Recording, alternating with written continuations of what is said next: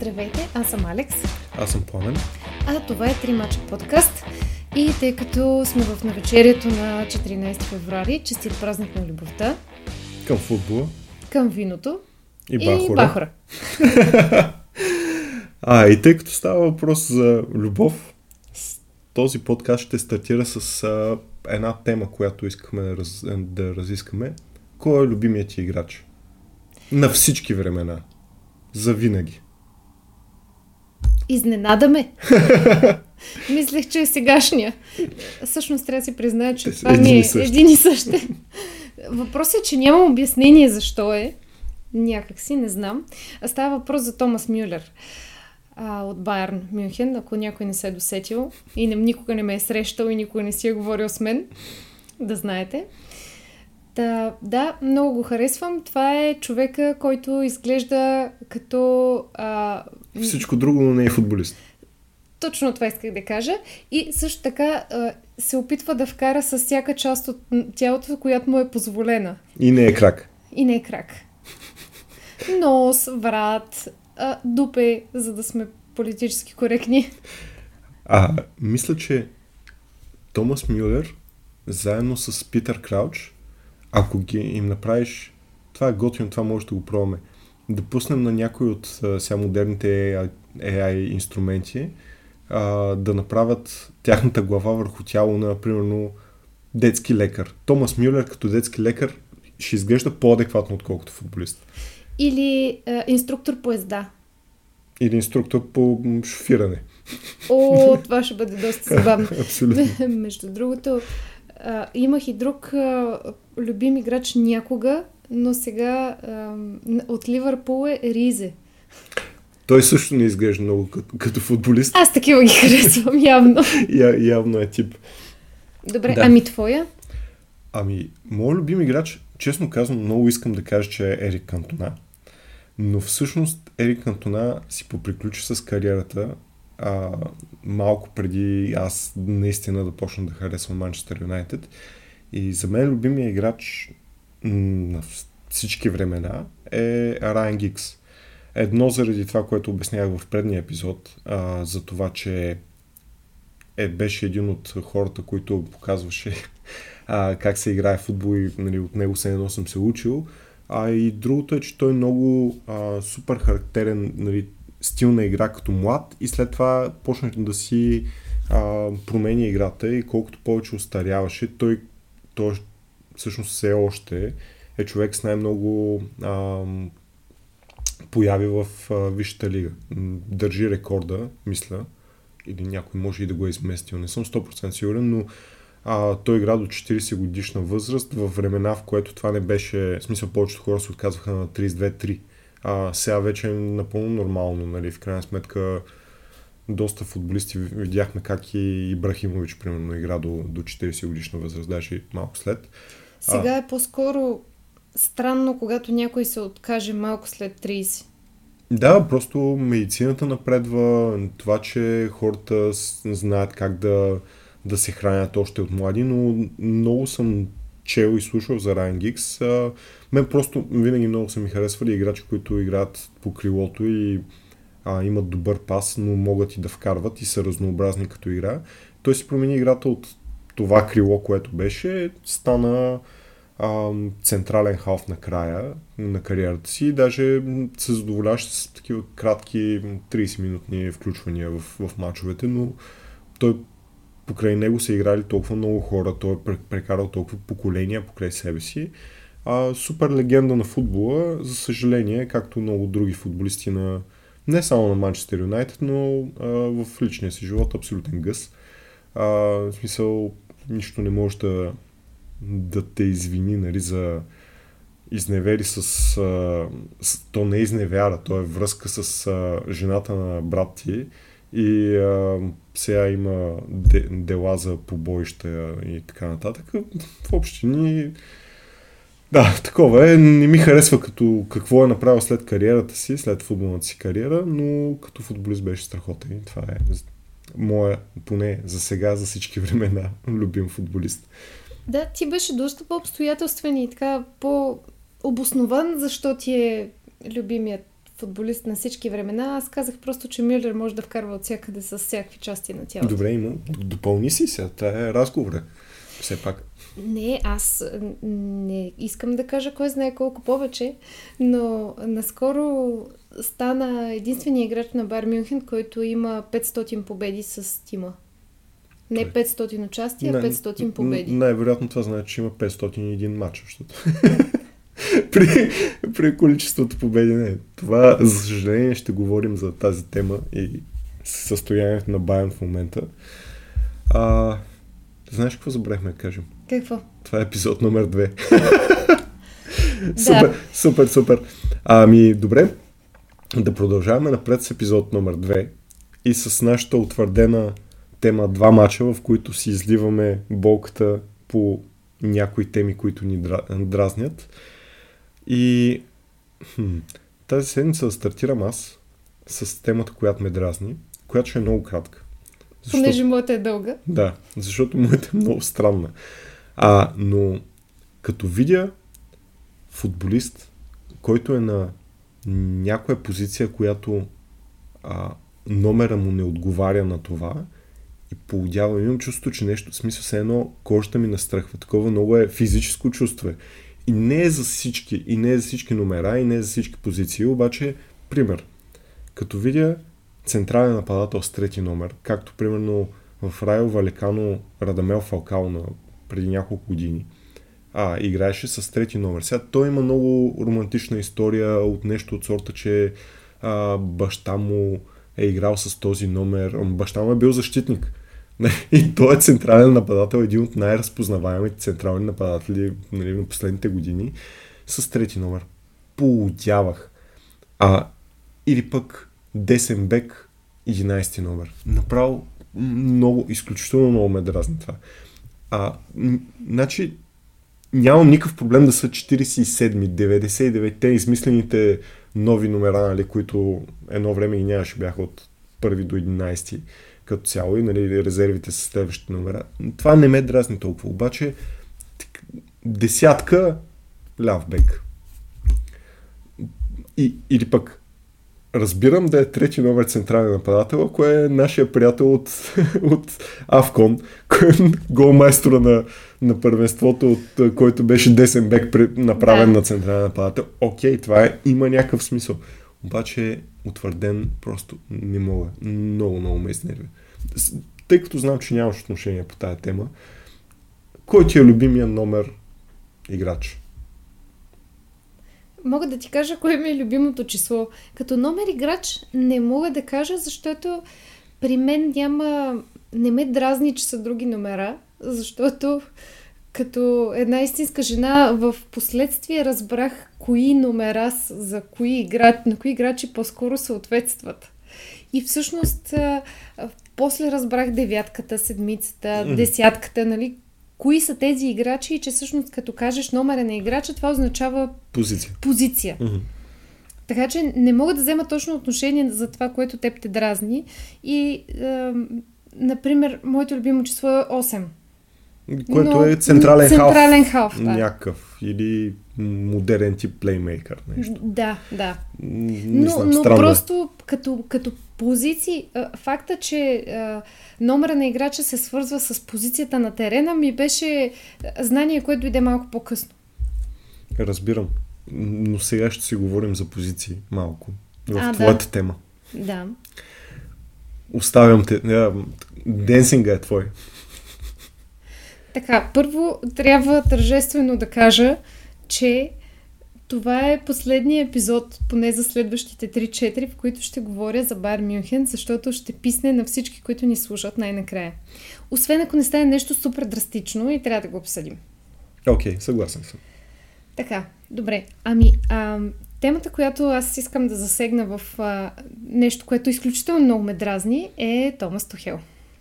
Нали, а, да започнем от а, факта, че въобще не трябваше да става треньор, когато стана треньор на Барн, а, тъй като а, предишният треньор Юлиан Нагелсман беше наед с, на 5 годишен договор с идеята да разработи проект, дългосрочен проект, като той се справяше според мен доста адекватно, вкарваше в играта а, доста млади футболисти, да.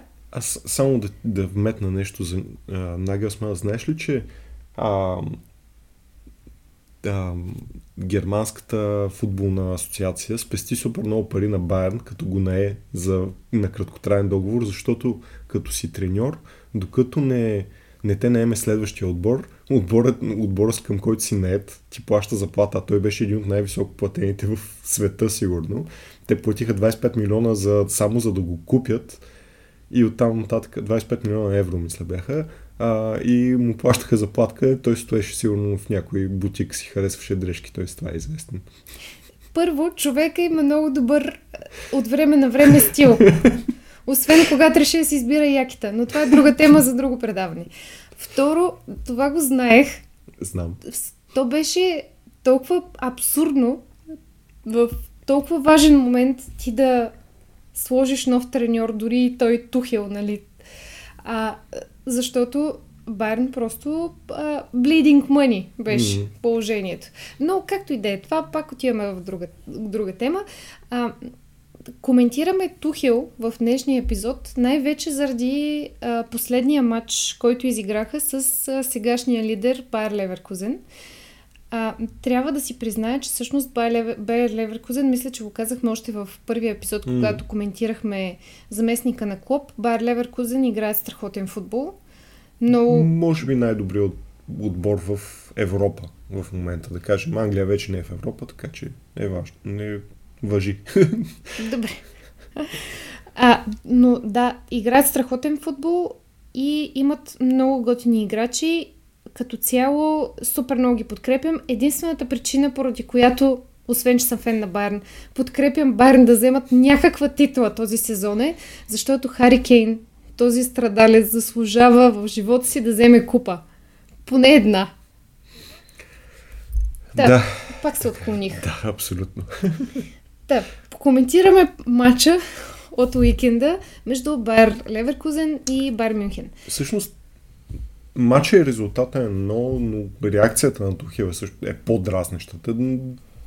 Да, може да разгледаме първо матча и после реакцията, ако искаш. Да. А, всъщност ще започнем от там, че, е, както добре знаете, ние заложих, за, правихме прогнози на този матч. Нито един от нас не позна, очаквано. Аз бях така по-консервативната с равен, но ние не успяхме дори до там да додрапаме. Но а, всичко започна от момента, в който ние с теб видяхме състава на Бар, Мюхен и реално как са разположени играчите. Защото Тухел беше избрал, за мен, между другото, човек без никакво въображение, тъй като да имаш тези играчи и да не можеш да ги накараш да играят по какъвто и да е начин, едва да измъкваш победи, за мен не е нормално. Но схемата, която той беше избрал, беше схема, в която отбора му дори не е играл. Да, то, това е странното, че той излезе с копирайки схемата на отбора срещу него, който цял сезон играе с тази схема. Схемата е 3-5-2, може да се разглежда и по други начини, като 5-3-2 или 5-4-1, нещо, нещо такова. Но като цяло той излиза с два уингбека, които няма. Той няма такива футболисти. Това е най- най-странното.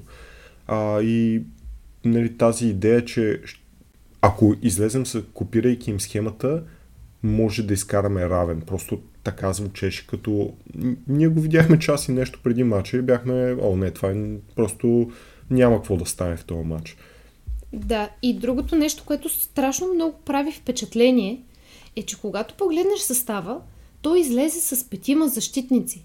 Петима защитници за а, шампиона на Германия 11 години подред срещу отбора, който в момента води. Ти, излизайки с петима защитници, казваш, ало, аз този матч не искам да го печеля, аз искам просто да не загубя. И това е, че той има нали, много хора ще кажат, е, сега той няма кой да пусне. Но истината е, че той пусна хора извън позиция, в схема, в която никога не са играли. Просто беше самоубийство от първата секунда. А, нашия приятел Сашто Боли а, в първия си пълен матч, мисля. Да, а, дебюта му беше това. Да, не, не влезна като резерва. Пър, първи матч го пускат ляв уингбек.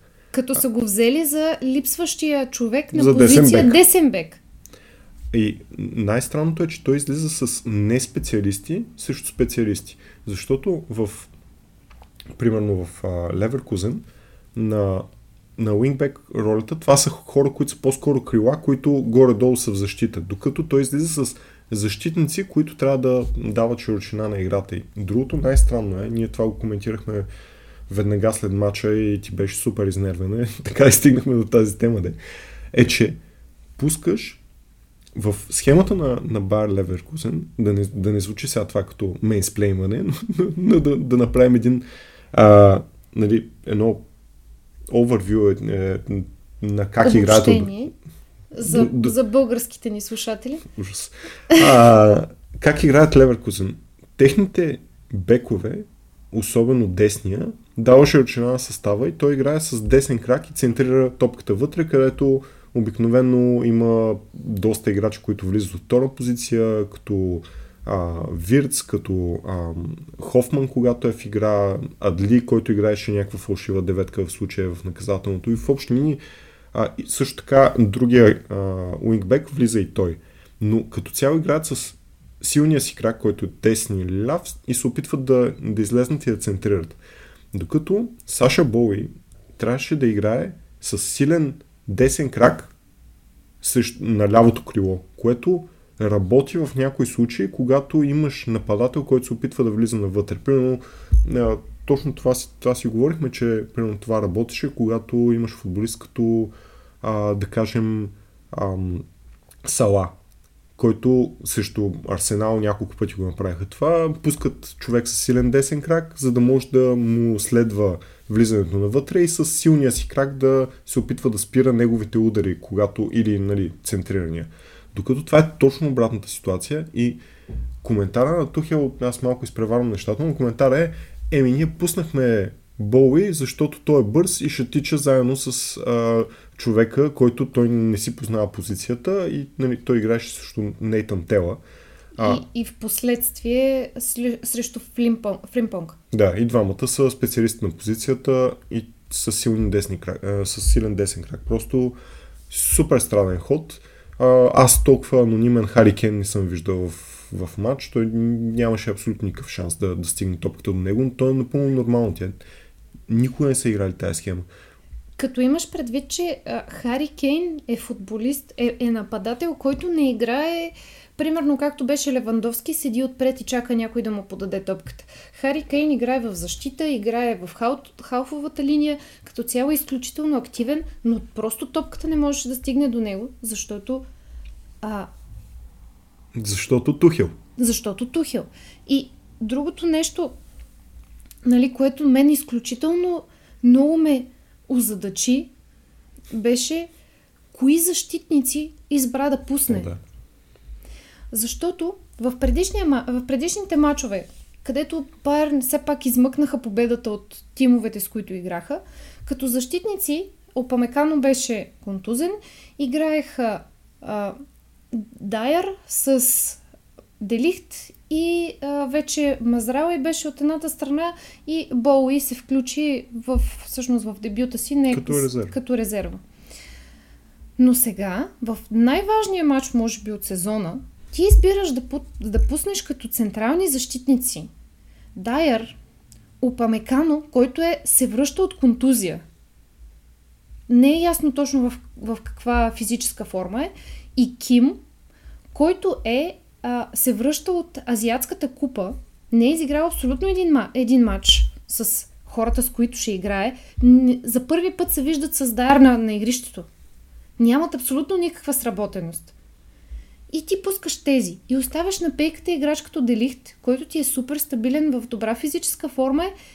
Никой не знае защо. На всичко отгоре Делихте е играл доста в, в тройка. И направо да преминем към следващата част от, от това, а, да изкоментирам един от коментарите а, на Тухел след мача беше, ами за първия гол те футболистите заспаха. Е как няма да спе... То, то се вижда как единия покри засадата, защото никога не са играли помежду си, те нямат сработеност. Паса Никаква. беше супер, нали, отиграването беше чудесно, обаче един я покрива засадата, защото не знае къде трябва да стои. Много, много, много странен подход и сега направо давай към неговите коментари, защото те са, те са забавни направо. Те са, Те са абсурдни. те са в а, стил Мауриньо, когато не знаеш какво да кажеш. Не, не, те са а, на крива ракета, космоса и пречи. Коментар. Точно. Като, нали, първия беше този, който вече обсъдихме относно Бол и защо е на тази позиция, за да може да се а, да бъде толкова бърз, колкото онези. Това няма никакво значение, ако той не може да ги спре. Той просто, ще, как да той просто ще подтичва до тях. Това какво помага? Нищо. Втория коментар беше нали, това, което а, всички били заспали на гола, но преди тази реплика беше ние излязохме с петима защитници. Ти няма как да загубиш матч, ако, изле... ако излезеш с петима защитници. За мен това е правилото от тук нататък в футбола. Ако не искаш да изпадаш от някоя лига, пускаш пет защитника и няма как да паднеш. Ще правиш там колкото мача равни трябва и готово. Мисля, че а, Шефилд Юнайтед трябва от те, така, те и те излизат с петима защитници, но нещо още не е вързало правилото. Това просто е, ще бъде, ще стане известно някой а, ден в света да Тухел метод. Методът на Тухел. Излизаш с пет защитници Няма и как си... да паднеш. Няма как да паднеш. Видно не работи. И а, нали, другото нещо, което беше толкова смешно и абсурдно за мен, беше коментарите му за Станишич. За хората, нали, които не им е ясно, Станишич всъщност е играч на Байер Мюхен, който в момента е под найем в Байер Леверкузен. А, когато треньор беше Нагелсман, той доста често използваше Станишич, като Станишич е доста стабилен играч. На всичкото отгоре, отгоре играе на позиция, мисля, че... Той, е, той беше резерва на а, Павар, като може да играе десен бек, но дефанзивен десен бек или в, а когато, тъй като Нагелсман беше много а, така активен с промяната на схемата, за разлика от Тухел, а, той играеше като десния от тримата защитници. Има опити в двете. А, супер играч, а, като Много- много, много стабилен. Според мен. Из, изключително стабилен, а, изключително очудващо решение беше като цяло да се пусне Бяхме под найем. Такъв тип играч, а, при положение, че ние имаме проблем на позицията от дясно. Така или иначе. Но, да. И коментарът на Тухил в тази ситуация беше а, да, Станишич е добър играч, но в Англия има много хубаво правило, че ако а, си под найем в друг отбор, не можеш да играеш срещу а, собствения си отбор. Но за съжаление в Германия това правило го няма. и ракетата отиде на криво. Но това е супер странно. Между другото, доколкото знам, не мога да кажа, че съм специалист по, по въпроса, но доколкото знам, тези неща могат да се залагат в договор. А, дори и да не е в Англия, може да кажеш, че футболиста не може да се състезава срещу а, бащиния си клуб, както обикновено се казва. И това ти решава проблема. Ти си го пуснал, ти си казал, той не е, а, не е нужен Важен за... за състава да, ще в го пратим. Окей, не си очаквал, че Леверкузен ще са толкова силни, но абсурдно е. А, просто коментарите са му... Между другото, Станишич не е титуляр в Леверкузен. Да, Но, да тъй като Шави Алонсо беше- е на Авкон беше и затова играеше той. Не само заради това. Той, не, той по принцип не е титуляр. Не го пускат а, често, Мгм. като пускат го по-скоро като смяна от време на време.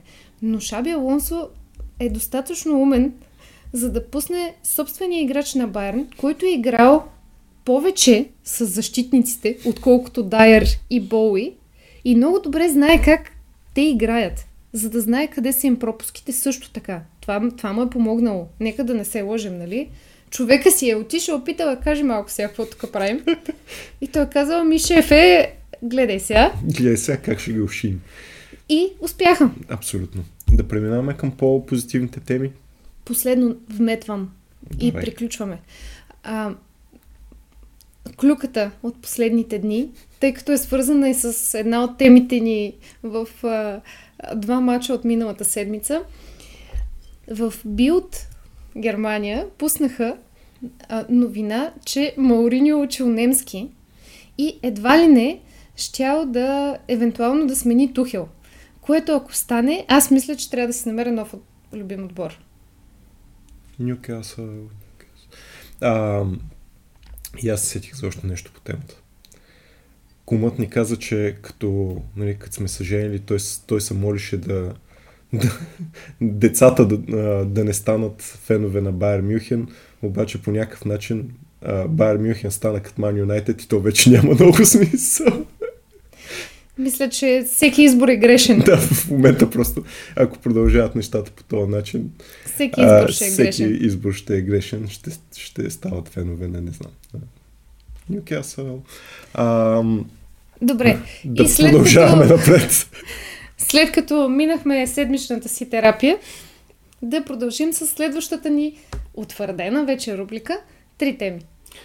Където стартираме с световното за ветерани, което ще се проведе в Англия. Една много интересна а, новина, която е излезна през последната седмица, е, че една група, която се казва група на елитните играчи, EPG, Elite Players Group, а, с, организират световно за играчи над 35 годишна възраст, която ще се проведе това лято в Англия. Не е ясно точно в кои, в кои градове и на кои стадиони все още, но а, първата страна е думът на футбола. А, и това, което е известно, всъщност малко е така, информацията не е супер а, закована все още, но известно е, че ще е през юни тази година, а, като датите, доколкото разбирам, ще са съобразени така, че да не се засичат с а, финала на Шампионска лига, защото и то ще е юни, има и още финали по това време. И също така да не е твърде близо до началото на а, Европейското първенство. А, но накратко за формата, всъщност той е супер интересен и ние сме много, много развълнувани за него. Да, мисля, че ще, ако наистина стане, много се надяваме информацията, която прочетохме, поручихме и ще споделим, наистина да е вярна, въпреки че аз четох нещо, че ще бъде в Мадрид. Така че наистина не е много ясно как ще бъде организирано, но това, до което, което е известно до момента, звучи супер интересно и честно казано малко повече го очаквам от европейското, но сега ще обясним защо. Ами, а, формата е 8 участника и това са 8-те страни, които са спечелили световното. Те са Англия, един път, но все пак, Бразилия, Аржентина, Франция, Германия, Италия, Испания и Уругвай. Уругвай са печелили никой от нас не е бил жив. много, много отдавна. А, та, тези страни ще излъчат отбори, които трябва да са над 35 годишна възраст. Играчите. Не отборите, а играчите. Да, точно така. А, те трябва да са над 35 годишна възраст, да са били състезатели в националния отбор или да имат поне 100 участия на елитно ниво. Да са били професионални футболисти. А Бойко Борисов няма да може да участва в този отбор, за голямо съжаление. Също така не сме и световни шампиони, но като цяло няма да може. Слава Богу! да. Също така. А като организаторите, всъщност тази елитна групи, групировка от а, играчи а, представлява и а, капитаните на отборите, като те са а, Естебан Кабиясо от Аржентина, а, Стив Макманаман от Англия, Емерсон от Бразилия, а, Кристиан Карембео, известен повече с жена си от Франция, а, Кевин Корани от Германия, Марко Матераци, абсолютна легенда който просто трябва да играе също Зидан от Италия и Мичел Салгадо от Испания и Диего Огано от Уругвай. А, невероятна групировка са спретнали. Това има толкова много истории, които може да се случат, но а, да кажем малко за, за формата на самите мачове, защото е интересен. Така, тъй като все пак говорим за футболисти над 35 години, въпреки че, както обсъдихме в началото, медицината е напреднала, но за това все пак организаторите са съобразили формата и ще бъде а, две полувремена по 35 минути с а, 15 минути по време. Като а, пейките ще бъдат по 18 човека. Общия отбора ще бъде 18 човека, но може да, да се правят постоянни смени. Да, даже доколкото четох, може един играч да влезе за втори път Да, в игра. Ролинг substitute се нарича малко като в хокея, мисля, че е така, можеш да влизаш и да излезеш когато си искаш. Като имаш, имаш 5 минути пауър, дай и после навън. Еми, после малко да ти подухат с а, ветрилце, да пинеш вода, да те помасажират и пак влизаш. Абсолютно. А, много супер интересен формат. Нещо, което не е напълно ясно, е дали тези футболисти трябва да са пенсионирани. А, но мисля, че трябва да бъдат. А, поне, поне така, така се чува. А, защото, нали, иначе някой като Джейми Варди влиза в отбора на, на Англия и ги убива от водка и скитълс и, и Red Bull и просто ще е най-бързия на терена. Или, както установихме, Лукас Подолски, който все още играе в тим в Полша и има 70 появи 18 гола.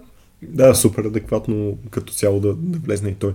Всъщност най- най-интересното е, че това за много, много хора, особено нали, така, а, в определена възраст, това ще са много футболисти, които, с които те са израснали и са се отказали сравнително скоро.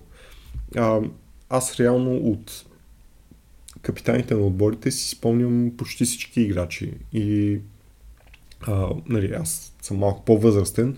А, не си спомням Диего Лугано, честно казано, но останалите всички съм ги гледал как играят. А, ня... една част от тях ще са в много добра форма, но ако искаш да минем през а, някои от играчите, които очакваме да видим и, и също така да направим един експеримент за социалните мрежи, може да ни последвате в Instagram и в а, TikTok на 3 мача под, а, където мислим да направим нашите идеални състави от футболисти, които са над 35. Над 35 могат да се появят. Но са пенсионирани. Абсолютно.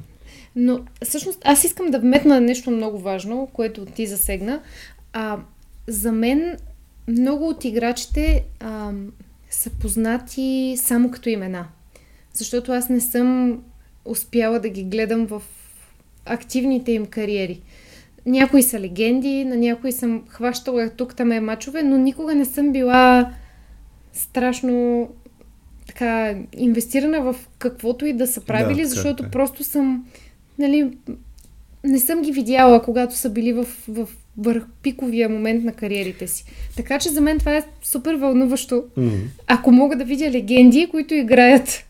Особено ако играят на, на добро ниво, защото понякога тези мачове. Нали, тук идеята е по-скоро е наистина да е да има състезателен елемент и да се опитват да играят футбол. Докато нали, мачове на, на легендите на отборите обикновено са има хора на 50-60 години, които а, като цяло едва потичват. Нали. Честно казано, аз съм бил на а, матч на Стоичков и той не може да ходи. В смисъл, тъжно е. Той не е, не е да си личи, че все още има техниката. Той просто не може. Е, той много е, много е напълнял, целият му футбол е бил около бързината, беше, а, беше тъжно. Докато има а, Карембио, между другото, е в невероятна форма. В смисъл, той продължава да е супер здрав и, и супер вървежен. Добре, а... и сега, за да преминем все пак нататък, дай да минем през отборите и да си кажем кой искаме да видим, евентуално. Добре, аз като по-голям поддръжник на Англия от теб, бих, бих желал да видя Руни което ще е супер смешно, защото Руни е във възраст, която все още трябва да играе реално. В смисъл има много от играчите, които са заедно с него, все още са активни. А, той изглежда като най-здравия човек на земята и също така като абсолютен буксьор. Ще бъде супер смешно, ако, ако, ако го пуснат да играе. А, пък очевидно няма му се получи с а, треньорската кариера, би било яко. Ашли Кол е, е в много добра форма, той е треньор в момента, но човека, който най-най-много искам да, да видя, тъй като съм го гледал в такива мачове на легенди е в невероятна форма, е Дейвид Бекъм. За съжаление, това няма да стане. Най-вероятно няма да се навие, но, но много ми се иска да, да видя някакъв отбор с тези играчи. Ти, ти кой би, би искал да видиш?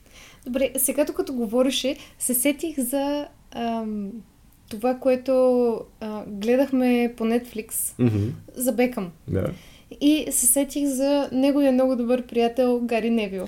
Оле, това ще е невероятно. Той не може да ходи. Сигурен съм. Не, стига! Но той е много зле.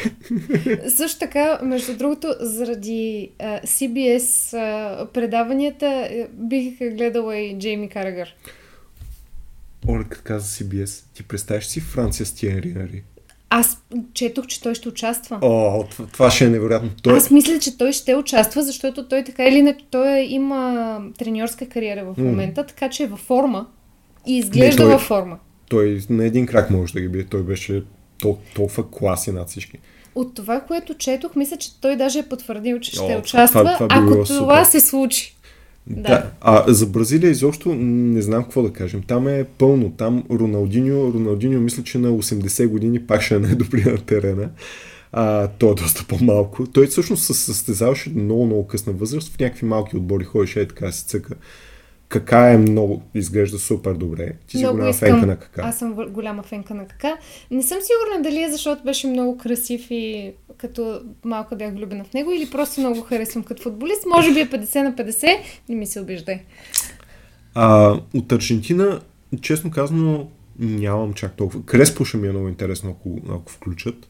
Но, но за Франция, ако, ако имат някакъв състав с Аз мисля, че Примерно- ще участва Тиери Ари.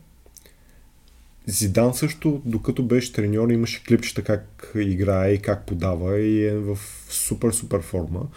Нещо, което аз бих, като фен на Юнайтед, бих искал да видя е Патрис Евра. Това ще е просто абсолютно шоу. 70 минути просто глупости. това, то, е, то е изключително ненормален. Въпреки, че в момента мисля, че все още е въвлечен в а, един футболен отбор в Португалия. Като президент. Представяш си Патрис Евра президент. Това е кошмар. А, то е въвлечен в много неща, де. А, Германия ми е много интересно. Германия с твоите любимци. Кажи ти кой би искал да видиш. Човека, всъщност, който наистина много искам да видя, е Филип Лам.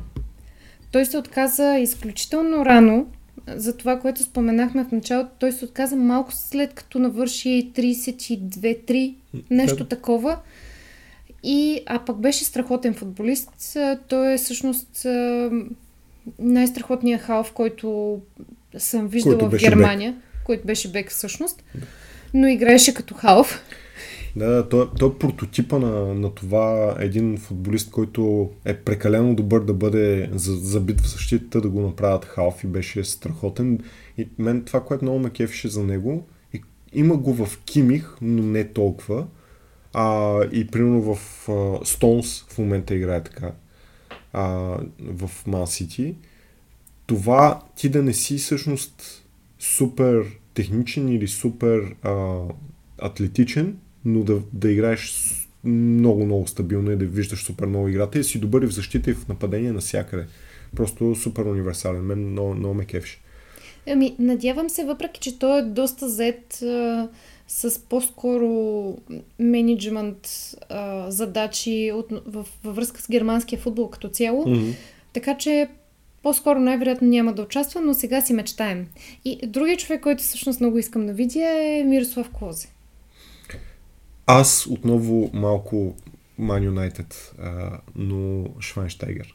Швайнштайгер и на мен ми е любимец, въпреки че той човека е, вече не съм сигурна дали няма да е от тези, които няма да могат да играят много. Много интересно, защото той всъщност се отказа сравнително скоро. Той си завърши кариерата в а, Штатите, но като накрая го бях направили защитник, но мисля, че всичките контузии през годините направо са му разказали играта, защото видях а, наскоро го видях някъде на снимка с жена му, той доста е напълнял, доста с, като цяло не е много във форма, може би няма да може да се включи в това, но Ако му кажат на време, според мен ще се опита. Да.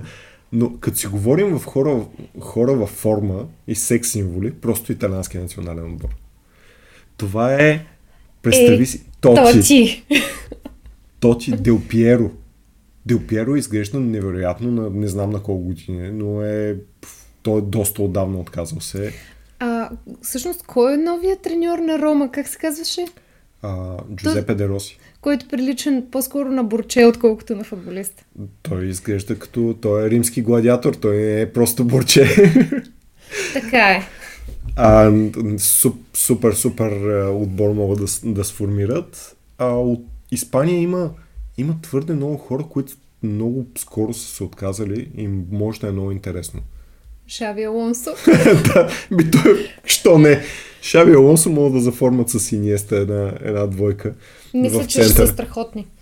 Аз... Той Шави е в много добра форма, между другото, и все още е най-добрия а, пасър е на английски. Да, да. Да. Абсолютно. Подавач. Подавач. а, също така Фабрегас е треньор в момента и той е в много добра форма. А, а и той е сравнително млад, той, той се отказа на доста така ранна възраст. И също невероятни отбори. Аз не знам как ще съберем и на история, ама ще се опитаме. Всеки един от нас. И ви призоваваме, като пуснем нашите на исторки, да, да пуснете и вашите, кой, кой, би, кой бихте искали да видите в този формат.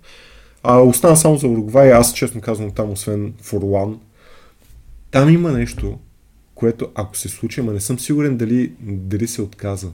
Защото той може би е отишъл някъде. Кавани се пенсионира от националния отбор, обаче дали се отказа от футбола, може би още играе. Не знам, това, това би било уникално. той, той най-вероятно ще може да бяга повече, отколкото целият отбор. Още играе. Съжалявам. Жалко. Ей, Форлан. Бока Хуниорс. Да. Всички отиват някъде. Но, а, както казахме, това е, това е нещо, което очаквам през това лято, най-вероятно. Повече отколкото европейското. Много се надяваме наистина да стане, стискаме палци и просто да съберат.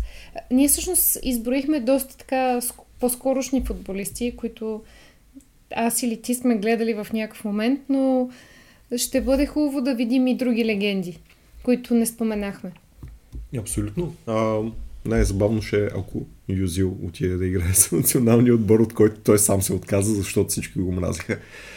Но да преминаваме към други национални отбори и да видим, все пак да завършим нашата тема с Африканската купа и да включим какво се случи в Азия. Много набързо искам да ти кажа какво стана с две думи. Добре. Домакините спечелиха. И в момента Германия правят молебен, да продължи. и а, магия за дъжд. Ако може и на европейското да се случи същото. Как мислиш, възможно ли е с най-слабия немски отбор в а, последните сигурно 30 години? Възможно е, ако си уволнат треньора, както направиха. както направиха всъщност победителите в Африка, Кот Дивуар. Ако си го уволнат треньора още на групите, може и нещо да там да, да, да направят някаква магия. Или да върнат... Мюллер ще стане треньор и е тръгна. Не съм сигурна, че Мюллер ще е добър треньор, трябва да ти призная. Всички ще се смеят, ако не е друго. Всички ще им е приятно, понеже той само ще ги размива.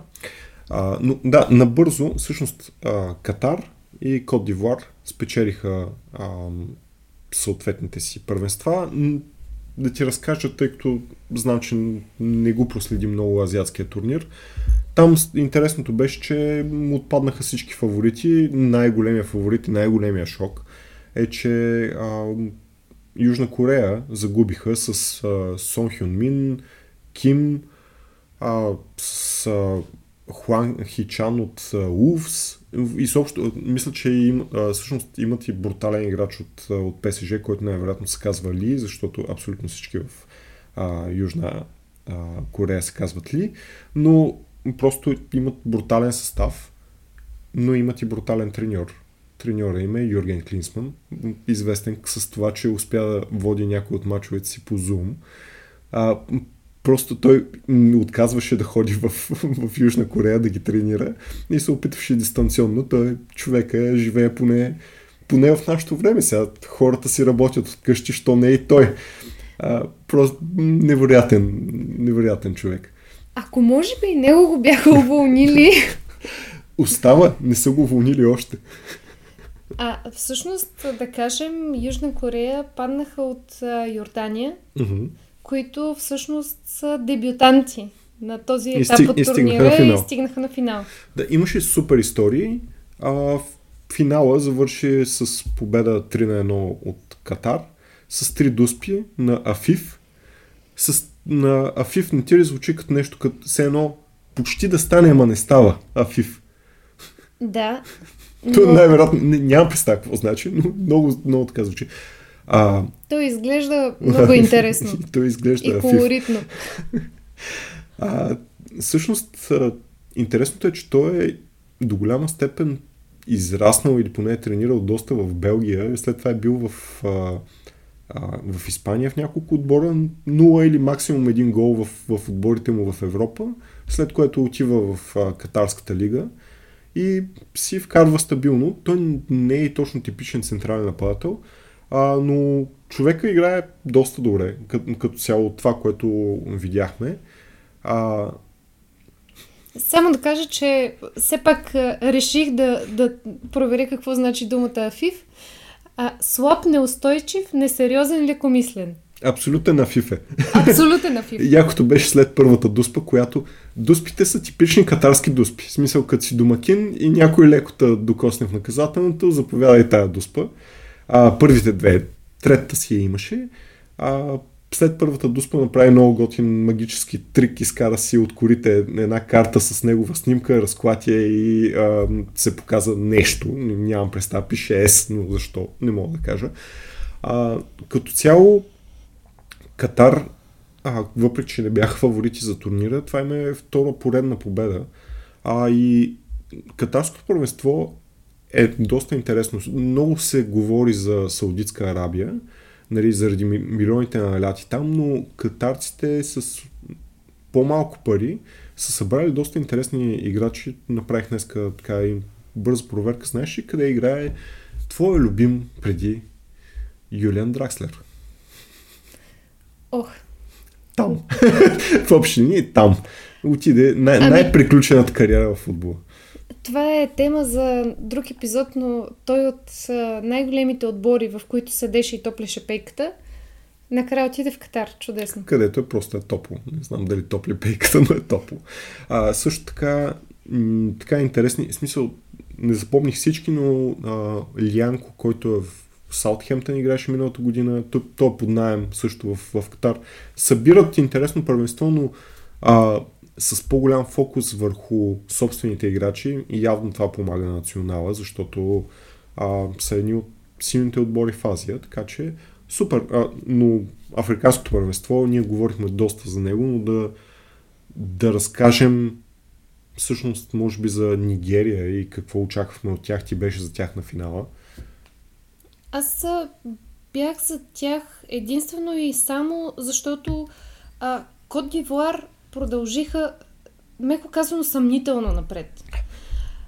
Те бяха трети в групата си и то а, последните трети, които влязоха нататък за квалификациите. Те бяха една Италия в Африка. Тръгваш бавно и след това тръгва. Към полуфиналите вече станаха силни. Ама тръгва пак с дуспи.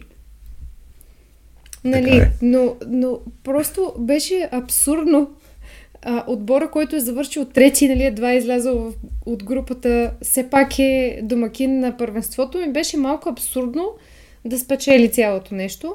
А, на всичкото отгоре, както говорихме и миналия път, отбора на, Еге, на Нигерия има много така разпознаваеми имена, включително Осимен, който имаше страхотни претенции за това първенство нали, за, и за спечелването му. А също така. Те, а, те се опитаха е... да вметна само. Опитаха се да направят Франция. Да не играят нищо, да са силни назад, нали, с добра защита и отпред каквото се случи. Не можеш да излезеш с а, отбор, който има а, нападение от топ отборите в Италия. Цялото ти нападение да е изградено и да имаш зад тях да имаш играчи и да играеш по този начин. И от а, финала Кот Дивуар доминираха и обърнаха матча, а, но доминираха топката през цялото време. Те, те държаха повече, имаха повече положение и накрая заслужено биха и заслужено биха с много интересна история, която ако искаш да... Или да. си довърши предната. Не, аз просто исках да кажа, че всъщност това е третата титла на Авкон за Кот Дивуар, с което изравняват Нигерия. Което е доста забавен факт. Но така най-вълнуващата история от, от целия матч беше, че победния гол за Кот Дивуар го вкара не друг, а Себастиан Алер, който може би много хора знаят. Беше диагностициран с рак на тестисите, мисля, че преди около 18 месеца след което той премина изключително интензивен курс на лечение, завърна се като играч на Дортмунд. Всъщност в момента, в който Дортмунд го купиха, може би при първите му тестове откриха mm-hmm. рака. Той претърпя лечение, излекува се, започна да играе редовно за Дортмунд. За малко да стане шампион. За малко да стане шампион. И а, всъщност а, в а, отбора на Кот Дивуар в доста от мачовете го пускаха по-скоро като резерва, не като титуляр. Mm-hmm. И... Той тази година има проблеми. В смисъл не е в най-добрата си форма и затова го пускаха малко малко, за да може да е готов за финал. Но какъв финал направи? Супер гол вкара. Супер гол и абсолютно заслужено, страхотна история и той като цяло е един от така доста свестните мисля, футболисти. А, аз честно казвам много харесвам, нищо, че съвсем наскоро разбрах, че е от Кот Дивуар. Защото да, е името с име, му не и, името, да, по никакъв но, начин. Но в, не му се получи в Уескян, но след това оттам нататък това, което направи с, с Аякс, начина по който играе за Дортмунд, нищо, че вече е резерва. А, аз супер много се кефа на, на футболиста, който е и на устойчивостта. И той има много истории, че той а, той е бил на косъм да се откаже, защото е много свит и като малък, като е ходил на а, такива, нали, да тестове, да, да, да пробва да играе в а, различни отбори и, и много го било страх от това и, и едва едва са го накарали да, да стане професионален футболист, а сега е а, донесе титла на страната си, което е супер яката история. Той е като цяло а, много раздаващ се футболист. Mm-hmm. Не е егоистичен и прави, вижда се всеки път, когато е на терена, че играе с огромно желание за отбора, който играе, което е много важно. Както знаем, не всички футболисти го имат. Някои си мислят, че са центъра на Вселената, което им създава проблеми и в футболно отношение. Да отидем към... Санчо. да отидем Нищо към, не съм казал. Към, към един друг а, център на Вселената и това е Шампионска лига, която практически започва днес, след малко, докато записваме този подкаст. А, и също така ще е подарък за Свети Валентин за множество двойки. С други думи, жената ще излезне, а мъжът ще си гледа матч. Аз, не глед... Аз гледам невярващо, понеже не ме виждате, гледам невярващо кой би изпуснал този матч. Особено Лацио, Байер Мюхен утре.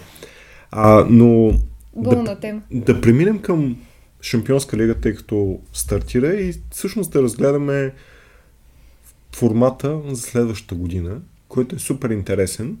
Тъй като, а, нали, да вметнем като начало, че а, формата от следващата година се променя. Много малко хора го разбират. Също така. Затова. Аз изпих чаша вино и не съм сигурен, че мога да го обясня. Искам да ти кажа, че ти трябва да го обясниш, защото ми го обясни и аз го забравих. Добре, да започваме ли? Да. Окей, okay, формата от следващата година ще бъде с 36 отбора вместо 32, както са в момента. До момента имаше, ние сме свикнали с този формат, в който има групи от по 4 отбора и най-добрите два продължават напред. Този формат ще бъде променен. Той всъщност формат на Шампионска лига не се променя за първи път. Мисля, че между 99 и 2003 имаше един формат с две групи, смисъл първи кръг с групи, след това още едни, това за щастие го премахнаха, защото беше доста странен формат. Но като цяло на доста време се задържа това с 32 отбора и то е супер естествено. Нали? Ако се замислиш, ние сме свикнали повече турнири да са така. Групи, 4 отбора, 2 продължават напред. Няма най-добър трети, няма най-добър четвърти, нали, те всичките истории, които се случват в друг, други турнири. Сега това отпада и всичките 36 отбора биват събрани в една група. Като всеки отбор ще играе 8 мача срещу други опоненти. Като тези мачове са 4 на домашен терен и 4 навън. Интересното е, че нали, като чуеш това и си представяш как ще играят с всеки отбор един път от дома, един път навън. Но не. В случая ще е 8 различни мача. Всеки отбор ще играе с 4 различни отбора на собствения си терен, 4 навън. И това а, ще доведе до събиране на точки. Нали, а, като отборите не са абсолютно случайно избрани, ами се теглят тези 36 отбора са разделени на 4 секции, да го наречем, по сила. На, нали, най-силните са шампионите на страните или тези с най-висок коефициент а, заради турнири или оттам откъдето са и така нататък. А, и всеки отбор ще играе срещу два от най-силните, два от по-слабите от третия и от четвъртия шалон, нали, които се формират в а, тази огромна група. И така, да, питай. Не, аз само да обобща Mm-hmm. за хората, които по-бавничко следят като мен. Значи, няма да има реванши. Има само един матч, от който взимаш точки. Няма пак да играеш с същия отбор, нали, в зависимост от това дали а, на собствен терен или не. Просто няма да има реванши. Което трябва да ти призная, че всъщност не е толкова лошо, защото а, е доста по-интересно да се решават, примерно, нещата с един матч, а не с два. Събира се, златен гол, продължение, дуспи. Да, но не е... м, Странно е да имаш лига, ама да не играеш с всички. И да, да продължа нататък и после ще си кажем коментарите. значи, имаш 36 отбора в една лига. Те събират точки, както си знаем. Три за победа, едно за равенство, като паднеш нищо. А, с, и с тези точки, на края на това нещо, което ще продължава от септември до януари, до края на януари, защото това са доста повече мачове, в края на това нещо, първите 8 отбора се класират директно напред, към фазата на елиминациите. Отборите между 9 и 24 място, останалите 16 16 отбора, всъщност от 9 от 25 може би е най- най-правилният начин да, да се каже, до 24-то, да, защото ги включваме. А, тези 16 отбора ще участват в плейоф, като играят помежду си точно това, което говорим, с а, един матч от дома и един матч навън. И победителите от плейофите формират останалите 8 отбора, от които оттам нататък почват да играят нормалния формат, който си познаваме. Това са мега много мачове. При положение, че футболистите не е като да не играят нон-стоп. А, това е едното. Направо направо ще мина към моето мнение. Да, да не го увъртаме. От една страна, това, което нали, се казва е, това е направено за феновете. Да няма скучни мачове, да няма нон-стоп, нали, примерно а, Бар Мюхен спадат и играят два пъти срещу, не знам, някой от Словения, някой отбор или, нали, примерно с, а, с Копенхаген, въпреки че Копенхаген са доста силни. А, да го няма това, да няма скучни мачове, да има доста повече. И аз съм окей okay с това. Наистина може да е доста по-интересно, да ти се паднат интересни места, примерно ако е матч навънка, пък да е близо до, а, до страната, в която живееш, има повече фенове да могат да видят повече отбори. Това, това звучи добре. Проблема е, че това е а, на, нали, не е напълно случайно, ами ти теглиш а, нали, жреби за от различни категории. Лошото е, че всичко това е базирано на коефициентите, coefficiency, нали, което, както се казва на е термина, всъщност, които не са много правилни. Защото в един момент Галата Сарай се води като отбор от последна урна или от трета.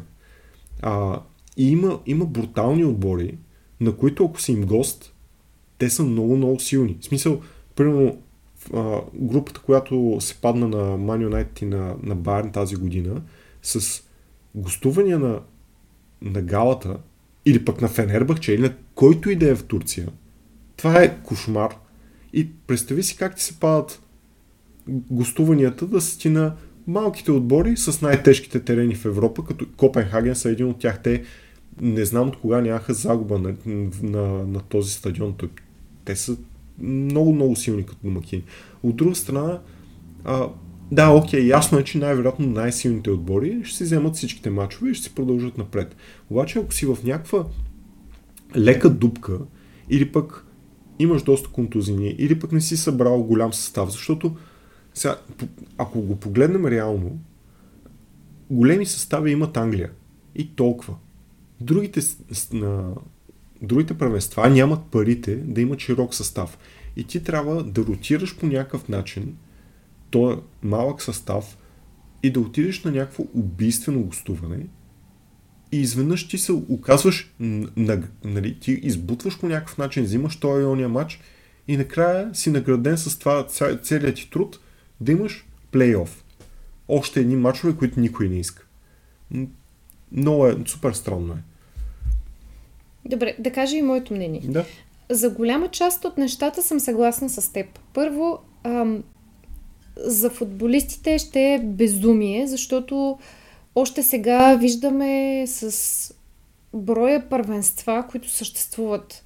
Нали, не говорим само за клубните купи, първенства, купи. В Англия има две купи, в Германия има купа, супер купа. След това всички отиват с националните си отбори на Авкон, на Азия, на къде ли не. А, виждаме страшно много контузии при футболистите. ACL вече е най-често срещаната mm. травма, която ги изважда за изключително сериозен период от време от игра. Това е първото, нали, че за футболистите ще е страшно натоварване. Съгласна съм за широката пейка, за дългата пейка, че много от отборите наистина нямат такава. Само като погледнем, примерно Бар Мюнхен има средствата, но когато някои от ключовите футболисти са контузени, изведнъж почват да се появяват момчета от академията, които, нека си кажем истината, някои са по-добри от титулярите, които са по-скъпи, но се принуждаваш да вадиш от академията, дори и да си отбор с възможности. Не, те нямат опит, те хора. Не, така и, е. И другото, това много, извинявай, но много а, много ще бъдат а, така, в добра позиция отборите, които имат мрежа. Защото, а, в смисъл, сега да кажем Манчестър Сити с Сити Груп и Жирона и а, всичките отбори, които са с тях, те могат да си завъртят едни играчи из, те, из цялата мрежа и да направят те втория им отбор да е по-силен от повечето първи. Да, да, аз това го разбирам, но нали, все пак говорим за Шампионската лига и тук има и неща, които на мен лично ми харесват. Харесва ми факта, че няма да са в групи. Харесва ми факта, че а, ще може да има повече интересни матчове, каквито гледахме, примерно в така наречената група на смъртта, от която никой не очакваше, че Дортмунд ще излезе. Харесва ми, че а, силните отбори от първа урна, като Барселона, които всяка година по някакъв небивал късмет попадат в най- най-заспалите групи и едва излизат от тях, ще имат истински силни съперници, за да може да гледаме наистина интересни мачове. Да, има минуси, но има според мен и някои плюсове. Има, има много неща, които са оставани на шанс, което може да, е, може да изиграе много голяма роля. Което като цяло не е... Ако са в два мача, обикновено ще излезне по-силния, но в този случай не знам, може, ще има много странни резултати, може да е много забавно, може да е много тъпо. Да, може да, да, да тръгне и по двата начина, което на мен ми е интересно. И малкият отбор, малките отбори, ако имат добър ден, ще имат повече шанс. Понякога. Но пак... Л- лошото е, че цялата тази работа а, малки отбори реално пак няма да има. Защото цялото нещо се определя от коефишенси и нали, тази година, което се трупа с представянето на, отборите от съответните страни в различните първенства, в различните купи. А, като това най-голямата простия, нали, която е възможна, е, че няма никакво значение дали играеш в Лига Европа, Лигата на конференциите или в Шампионска лига, точките си ти еднакви. Което а, значи, че отбор като, да кажем, Уестхем, който в го бият като брашнян чувал в, а, а, в а, Англия, те са пъти по-богати от всички в, в Лига, а, не в Лига Европа, но в Конференс Лиг бяха пъти по-богати от всички. А, Ливърпул са абсолютни фаворити да, да спечелят Лига, Европа, освен Леверкузен, да кажем. Но, но пак говорим за скамейка, пак говорим за състав. И те ще натрупат точки. Аз съм 100% убеден в това, че на края на годината а, Англия ще имат още едно място. И ще имат първите пет отбори. Лигата на шампионите има петия отбор влиза. Които може да е Man United, което е нали, супер, но тъпо е. В смисъл, каква лига на шампионите е това, като някой от тях лига на шампионите с, с Тотнам. Никога не са били шампиони. Сега, моля, без предразсъдъци.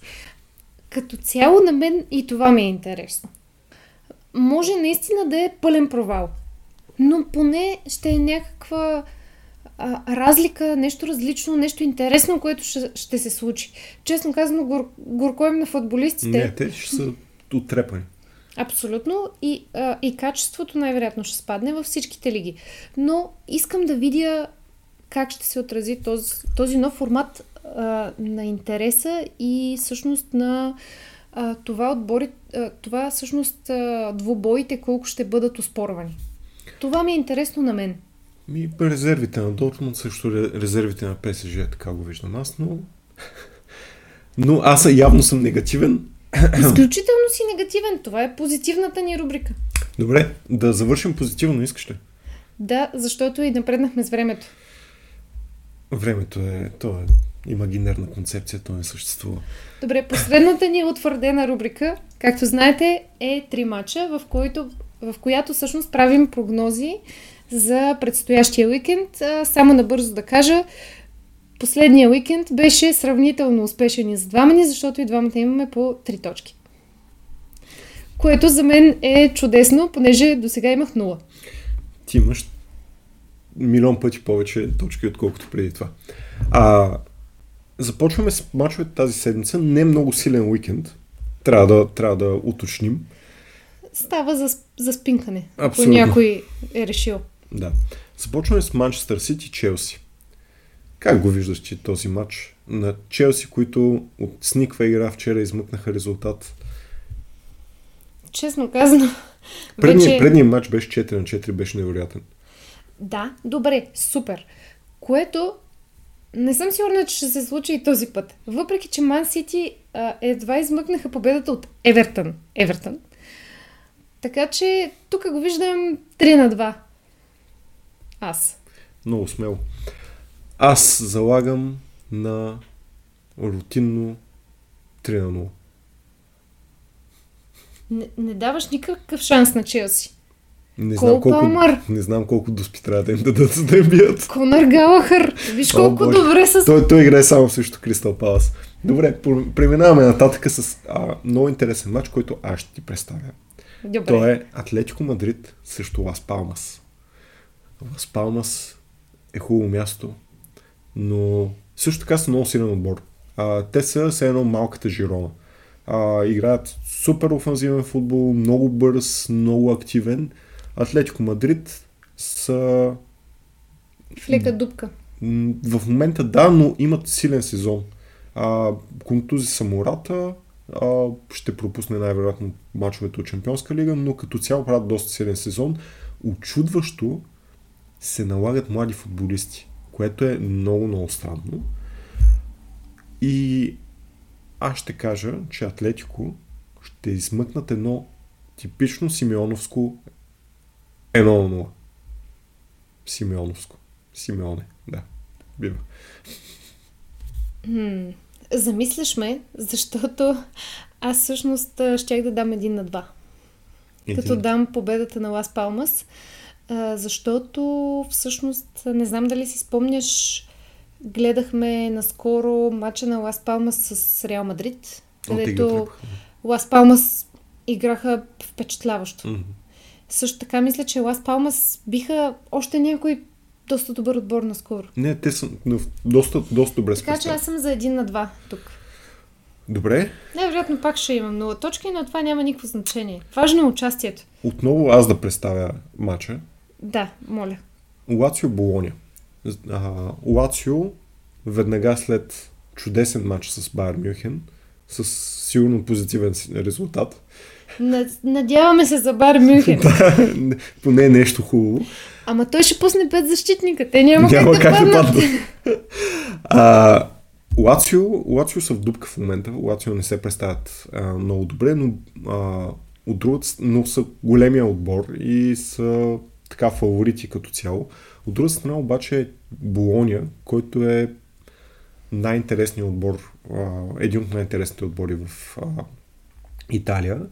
Тяго Мота прави невероятен сезон. На върха на атаката е вашия бивш играч Джошуа Зигзи. Зигзаг, както е известен в, в нашето е семейство. зигзе, но иначе е зигзаг. Зигзаг. А, който има доста голове, доста асистенции, смисъл не е над 10, но, но доста добре се представя. И също така, Болония играят много интересно, а, постоянно имат различни капитани. Тъй като, не постоянно, но през няколко мача сменят, тъй като тя го Мота казва, че така трябва, така се изграждат лидери, като се, се дава отговорността. Но съм заинтересован какво ще стане с Болония и казвам, че Болония ще бият с 2 на 1.